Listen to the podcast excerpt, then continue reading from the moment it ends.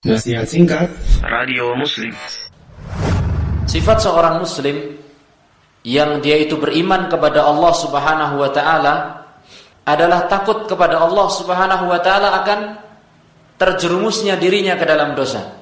Makanya dalam satu ayat Allah Subhanahu wa taala mensifatkan atau memberikan sifat sebagian kaum muslimin, mukminin yang mereka senantiasa bangun di malam hari. Kanu qalilan minal laili ma yahjaun. Mereka adalah orang-orang yang sedikit sekali tidur di malam hari, yang menghidupkan malam harinya dengan ibadah. Wabil ashari hum yastaghfirun. Akan tetapi di pagi harinya mereka memperbanyak istighfar. Ayat ini menggambarkan sifat seorang mukmin itu tidak meremehkan dosa tidak menyepelekan dosa dan maksiat. Digambarkan dalam ayat ini, mereka adalah orang-orang yang rajin melakukan sholat malam. Dan sholat malam adalah sebab diampunkannya dosa seorang hamba. Akan tetapi, bersamaan dengan itu mereka tetap merasa dirinya banyak dosa. Dan takut kalau dosa itu bertumpuk dalam dirinya. Maka mereka memperbanyak istighfar di waktu sahur. Dan sifat seorang mukmin tidaklah meremeh, meremehkan dosa. Hal ini sebagaimana dulu para sahabat. Mereka menganggap dosa yang kecil seakan-akan besar di pelupuk mata mereka. Sehingga Anas bin Malik radhiyallahu taala anhu berkata, "Innakum la ta'maluna a'malan hiya adaqqu minasya'ri fi a'yunikum." Sesungguhnya kalian Anas adalah seorang sahabat, dia berkata kepada kelompok tabiin.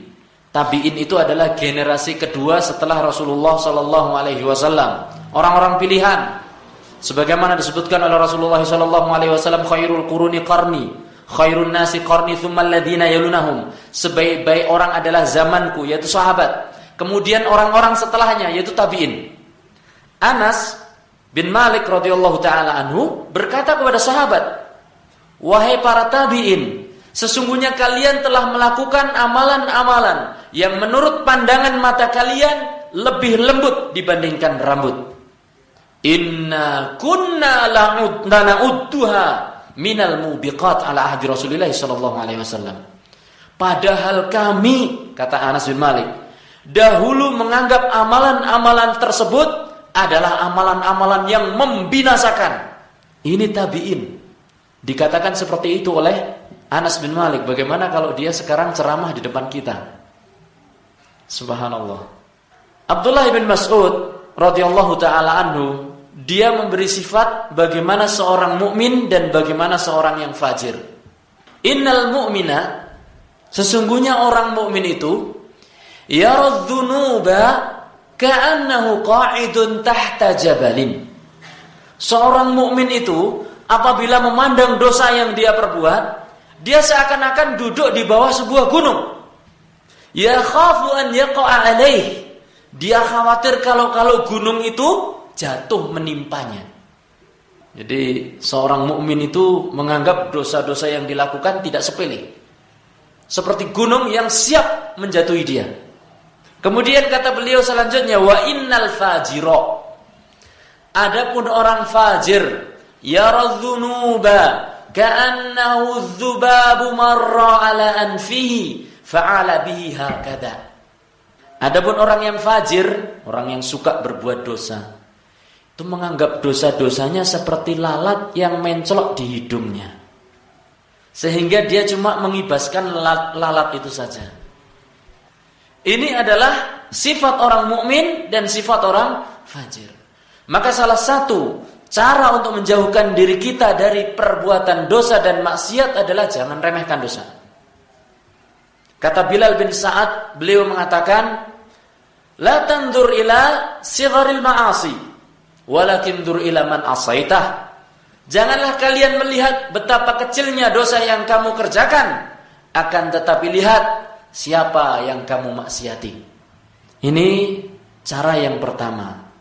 Adapun cara yang kedua adalah tarku muhaqqiratid dzunub. Meninggalkan dosa-dosa yang sepele. Meninggalkan dosa-dosa yang sepele. Banyak sekali di antara kaum muslimin terkadang kalau melakukan dosa yang sekiranya itu dianggap sepele, ah ini kan cuma Allah kan ghafurur rahim, ya kan Allah Maha Pengampun.